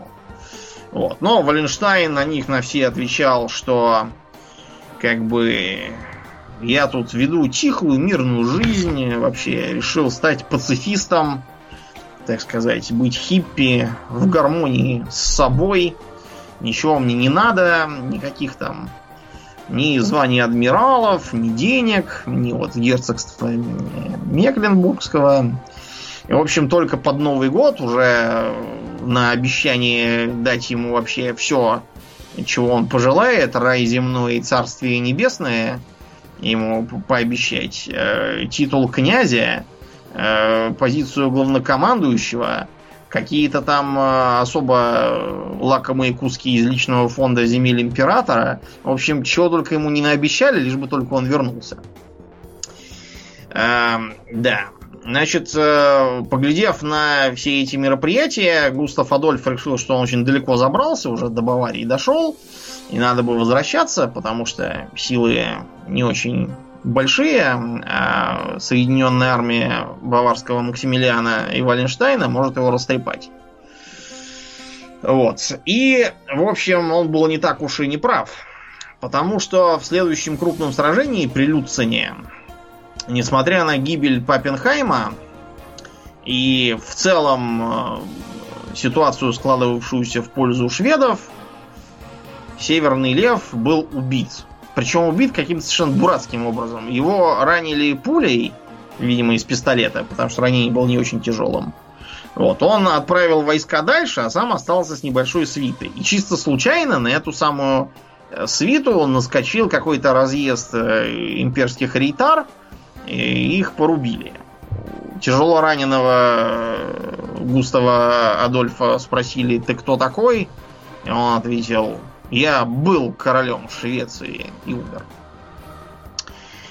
А, несмотря на гибель короля и то, что Швеция была формально обезглавлена, то есть там как бы был, была следующей королевой Христина, но она была малолетней. Я, по-моему, три года было или что-то в таком духе. Да. Она какая-то очень да. маленькая была. Да. Маленькая она была. Забегая вперед, скажем, что она так и не зацарствовалась, потому что что-то у нее ударило в башку.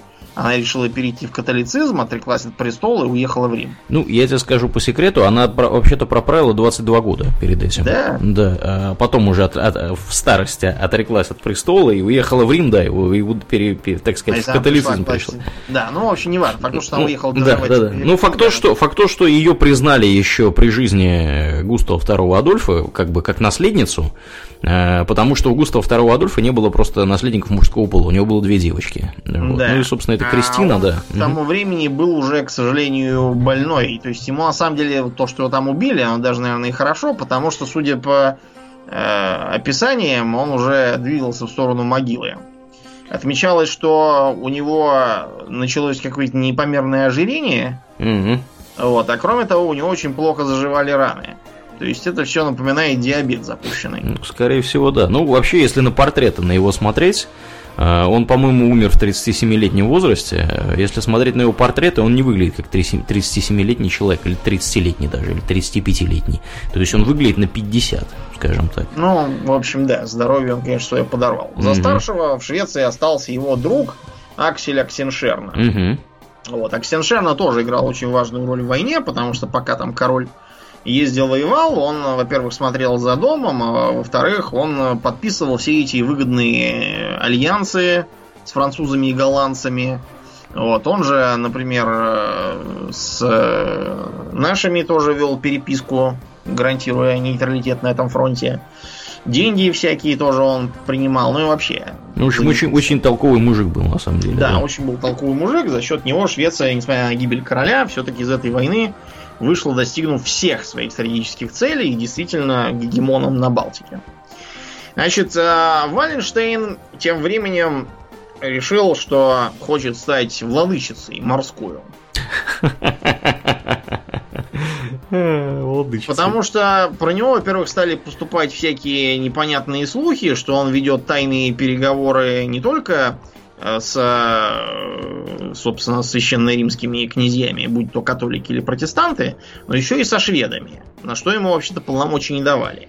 А самое главное, он еще и потребовал, чтобы все подчиненные ему командиры принесли личную присягу верности ему. Очень подозрительно выглядит. Да, так что Фердинанд понял, что еще немного, и этот Валенштейн просто его спихнет, сам сядет в кресло императора и попробовал это еще выгоднее.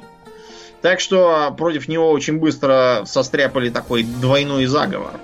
Значит, во-первых, заготовили указ о том, что все, так сказать, его исключают из партии и снимают со всех постов, а также отнимают все ранее пожалованные ему титулы. А во-вторых, понимая, что так просто это не получится, и он просто повернет свое войско теперь уже против императора, его ближайших сподвижников подкупили, причем очень здорово подкупили. Там каждый рядовой солдат, например, получил по пятьсот золотых монет. Это очень много.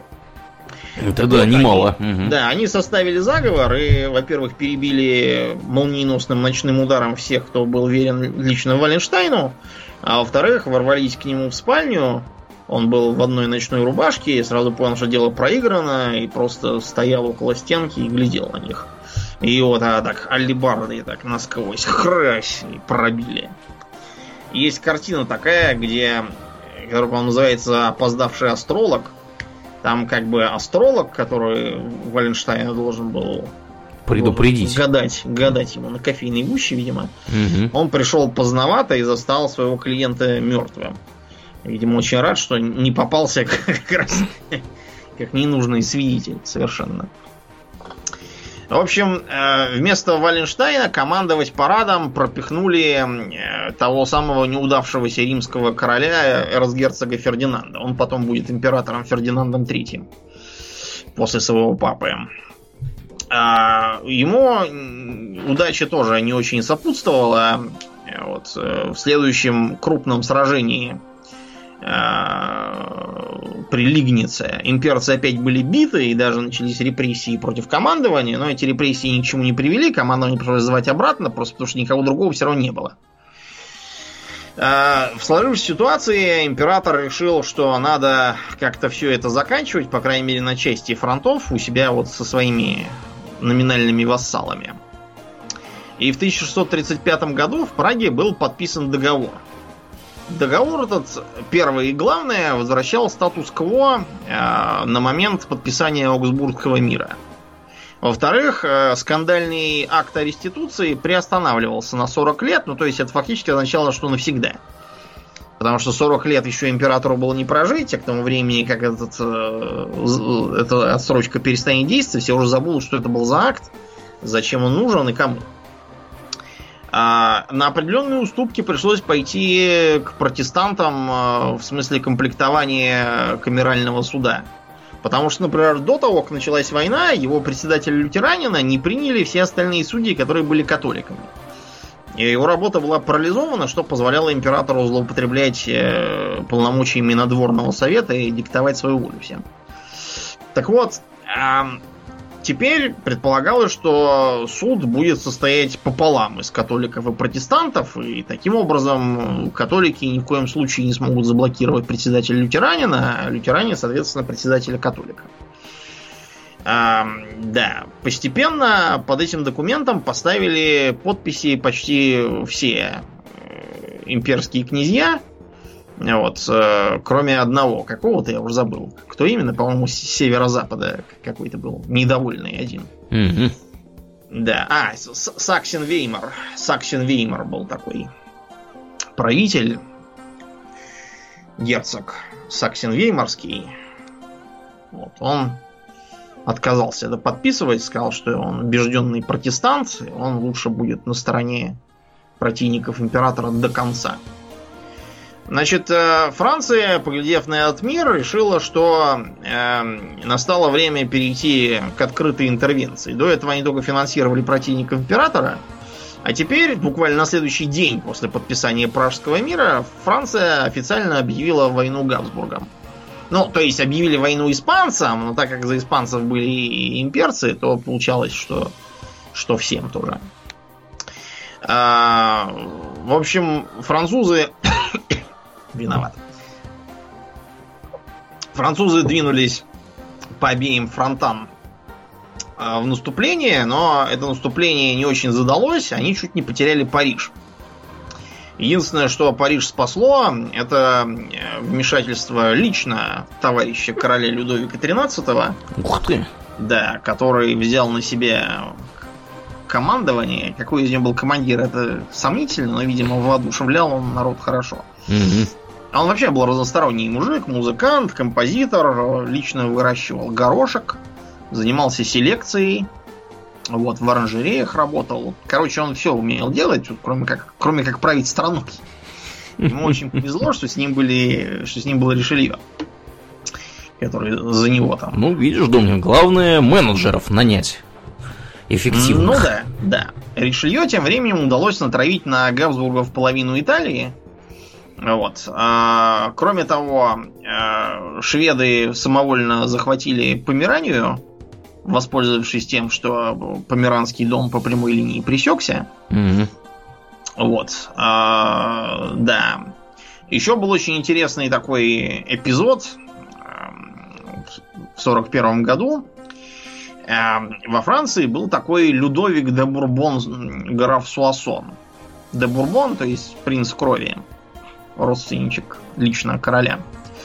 Вот, он э, по каким-то своим соображениям рассорился и с королем, и с Ришелье, э, и вместе со стаей товарищей решил, что ему, собственно, никто не указ, он же пользуется дворянской вольностью, так что он э, из-под ареста убежал, собрал э, под прикрытием испанцев э, французскую освободительную армию, такой был Власов фактически. Угу. Вот, в основном из разных противников Ришелье и вообще абсолютизма во Франции. И э, разгромил высланные против него королевские войска. Э, к сожалению, для него он сразу после победы поймал премию Дарвина. Это как? Он, в общем, скакал на коне, вот, на радостях, и сильно зажарел, там все-таки духота, шлем-то у него был закрытый, и попросил водицы напиться. Ему подают там, не знаю, что, кувшин, бурдюк, чего там подавали, чего-то подавали, и чтобы закрытый шлем-то открыть, а у него руки заняты, он одной рукой держит тот самый кувшин, а в другой у него пистолет. Вот, он этим пистолетом стал шлем себе открывать. Неплохо он придумал, что могу сказать. Да, в общем, вы поняли. Что было дальше, да. В общем, плодов, таким образом, у этой победы Суассона не было никаких, потому что он сам себе прострелил башку. Вот, и... Да. Армия его разбежалась, все стали говорить, что это там какой-то таинственный снайпер. Угу. Подосланный Ришелье его застрелил, потому что, видимо, все, всем просто было впадло признавать, что им командовал такой идиот, сам застрелившийся. А через два года после этого состоялась знаменитая битва при Рокруа. Рокруа — это вообще-то такая была очень маленькая крепость, которую саму по себе испанцы, осаждавшие ее, особо и не котировали, вот, но они просто хотели приманить французскую армию, потому что к испанцам тогда шел еще э, в подкрепление э, германский полководец Бек. Вот, они рассчитывали, что французы подойдут, попадут э, под двойной удар, будут разбиты, а Рокруа — это так, так сказать, для приманки. Э, потому что противостоял им э, маршал Шатильон. Шатильон, прям скажем, был не ахти какой военный гений, он был неплохой индивидуальный боец, И вообще, мужик хороший, как говорят, но вот полководец из него был такой довольно сомнительный. Вот. Так что вместо него, э, так сказать, на э, командование возложили на принца Канде. Тоже, правда, неопытного, но, как считалось, человека сурового и дерзкого. Это, кстати, оказалось правильным решением. Потому что именно его дерзкие решения французы тогда и выволокли. Дело просто в том, что, чтобы подойти к Рокруаям, нужно было пройти через очень опасное место. Там такой э, узкая такая тропочка была. Если бы они попали там под удар, то им бы настал конец. Но, э, несмотря на все призывы его подчиненных повременить, подождать и так далее, э, принц Канде сказал «вперед!». И это очень хорошо сыграло, потому что бег не успел подойти, и испанцы остались один на один. Кроме того, им сильно подгадил какой-то дезертир, который сбежал из испанской армии и э, сдал э, расположение засадного полка испанцев. Вот. В разгоревшейся битве э, чаша весов клонилась то влево, то вправо. Вот. Но в итоге испанцы были разбиты.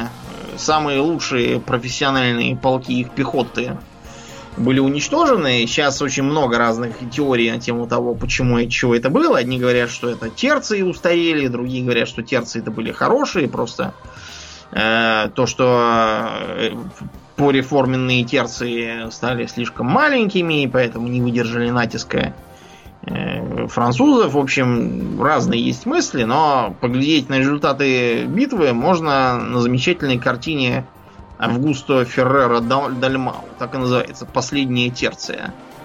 Там стоит, готовая пафосно превозмочь испанская пехота, вся там израненная, перевязанная среди куч трупов товарищей, лошадей, всяких там торчащих шпаг, обломанных пик, валяющихся разрубленных шлемов и шляп, и готовится умереть, но не сдаться. Ну, а потом подошел к раздаче слонов в бег, попался, попался убегающим испанцам, и решил, ну, раз тут уже всех разбили, то можно сворачиваться и уходить. И уехал. И вообще не принял. Зачем приезжал, непонятно. Ну, кто не успел, тот опоздал. Как бы. К этому моменту э, война пришла вообще в полный бардак и раздрай. Все всех грабят, везде восстание.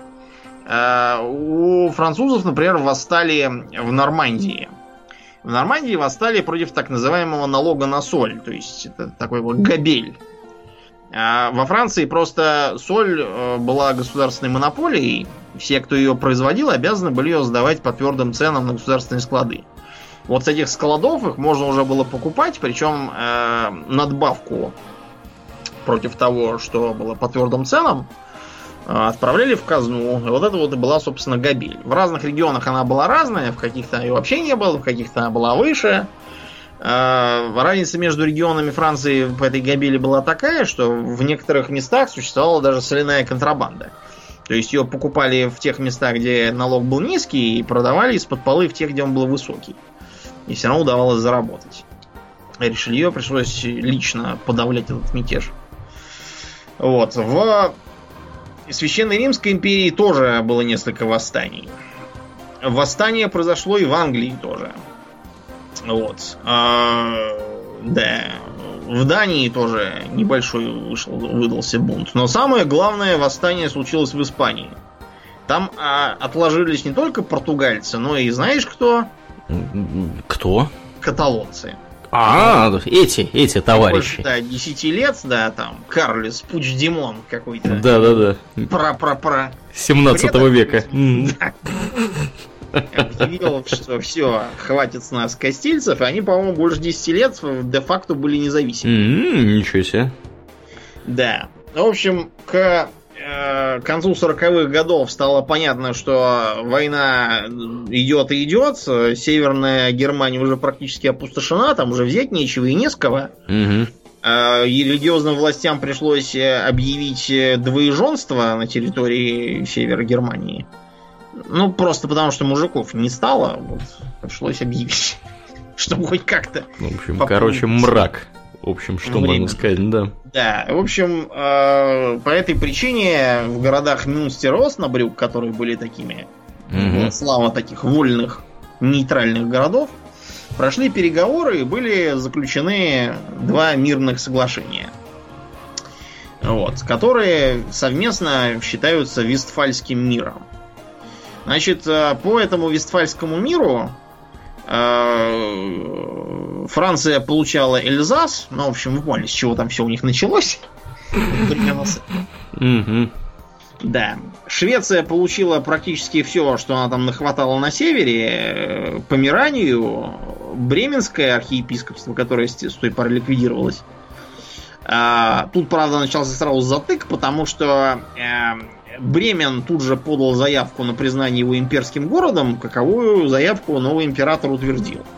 После чего шведам удивленным сказали: а все, вам передавали Бременское архиепископство, ну вот, берите. А Бремен — вольный город, ну вообще ни при чем. Да, забегая, забегая вперед, скажем, что Бремен до сих пор является вольным городом. Да. То есть одна из федеральных что... земель Германии — это вот как раз Бремен. Да, город федерального значения. Фрайштадт, или как он там называется. А второй, кстати, Гамбург, из уцелевших, если кто вдруг ну, не в курсе. Угу. Да.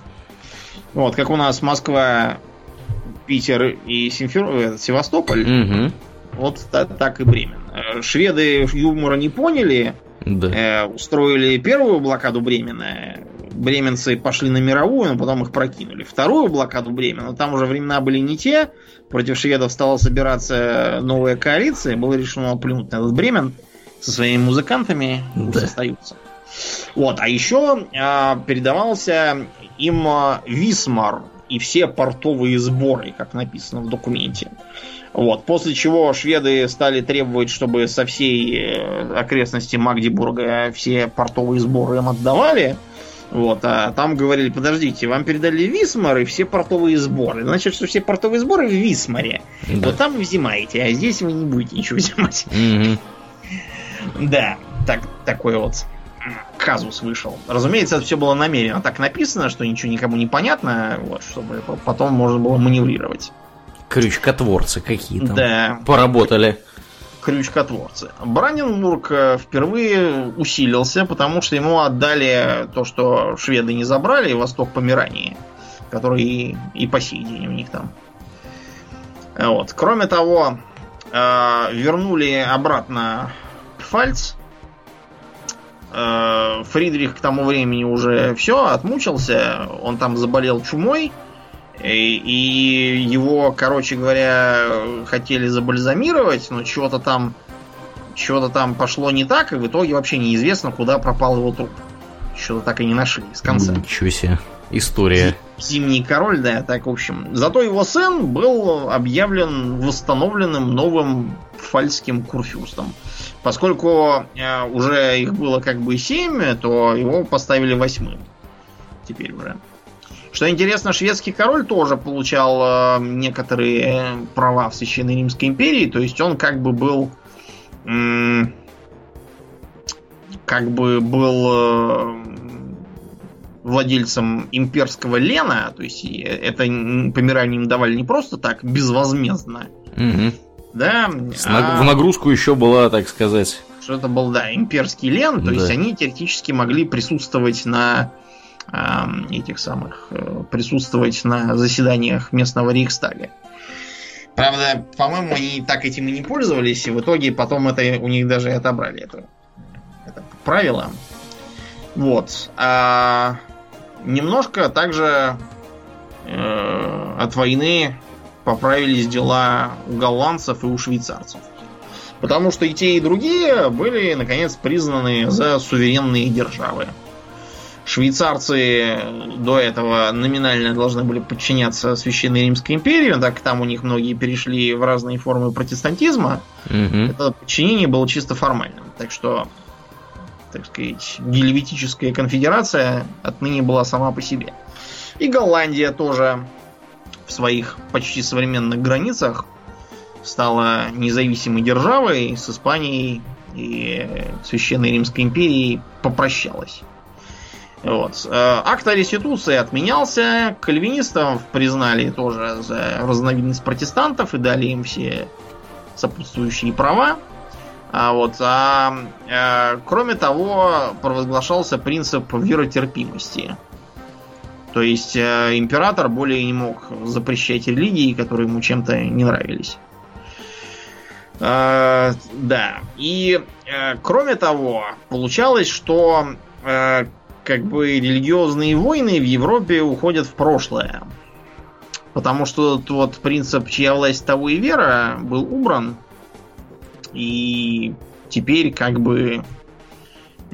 Священный император Священной Римской империи больше не мог катить баллоны на своих протестантских подданных и пытаться отнимать их владение, как вышло с Пфальцем. Но это, с другой стороны, вышло боком Священной Римской империи, потому что поставило крест на всех попытках ее централизовать и собрать в нормальное национальное государство. В следующем восемнадцатом столетии она окончательно развалится на всякие противоборствующие державы, где первую скрипку будет играть не Австрия, а Пруссия. Бывший Бранденбург. Угу. Ну и кроме того, император окончательно превратился в чисто номинальный титул, который был фактически уравнен с другими монаршими домами. То есть, например, с французским королем или с английским королем. Да, ну и, в общем, с этого, как правило, считается вот это вот формирование национального подхода в дипломатии и вообще международных отношениях, что нетрудно заметить по э, войнам, которые происходили в следующем восемнадцатом веке. Например, Великой Северной войной, вот, а после чего разделами Речи Посполитой и Семилетней войной. Но об этом мы как-нибудь в другой раз поговорим. Да, да. Там тоже богатая история. Там тоже интересно. Да, ну, а на сегодня, пожалуй, все. Да, будем закругляться. Как обычно, мы благодарны всем нашим подписчикам у Дона Патреона. На этой неделе мы особенно благодарны Марии Лукьяновой и комраду по имени Шоколадный Дождь. Мы знаем его настоящее имя, но будем называть его Шоколадный Дождь, потому что он так представился Дону. Если вы слушаете нас в iTunes, пожалуйста, не поленитесь оценить нас в iTunes, найдите минутку, и это здорово помогает подкасту попасть в подкастоприемники к другим людям. И, кроме того, приходите к нам в группу во ВКонтакте, вэ ка точка ком слэш хоббитокс, у нас там тоже интересно всякие анонсы и прочие веселости. В этот раз мы обойдемся без после-шоу, потому что опять мы записываемся в пятницу. Да, опять у нас тяжелые обстоятельства, напряженные графики у всех. И я думаю, что ближе к Новому году будет полегче, скажем так. Да, последнюю неделю мы планируем провести... Да. В, интересно. в записях, стримах, да, экстрах и, и прочем таком добре. Дожмем, так сказать, две тысячи восемнадцатый год и начнем отдыхать и разговаривать, разговоры на разные интересные темы. Ну, а на сегодня у нас все. Я напоминаю, что вы слушали двести восемьдесят первый выпуск подкаста «Хобби Докс». И с вами были его постоянные и бессменные ведущие Домнин и Аурлиен. Спасибо, Домнин. Всего хорошего, друзья. Пока.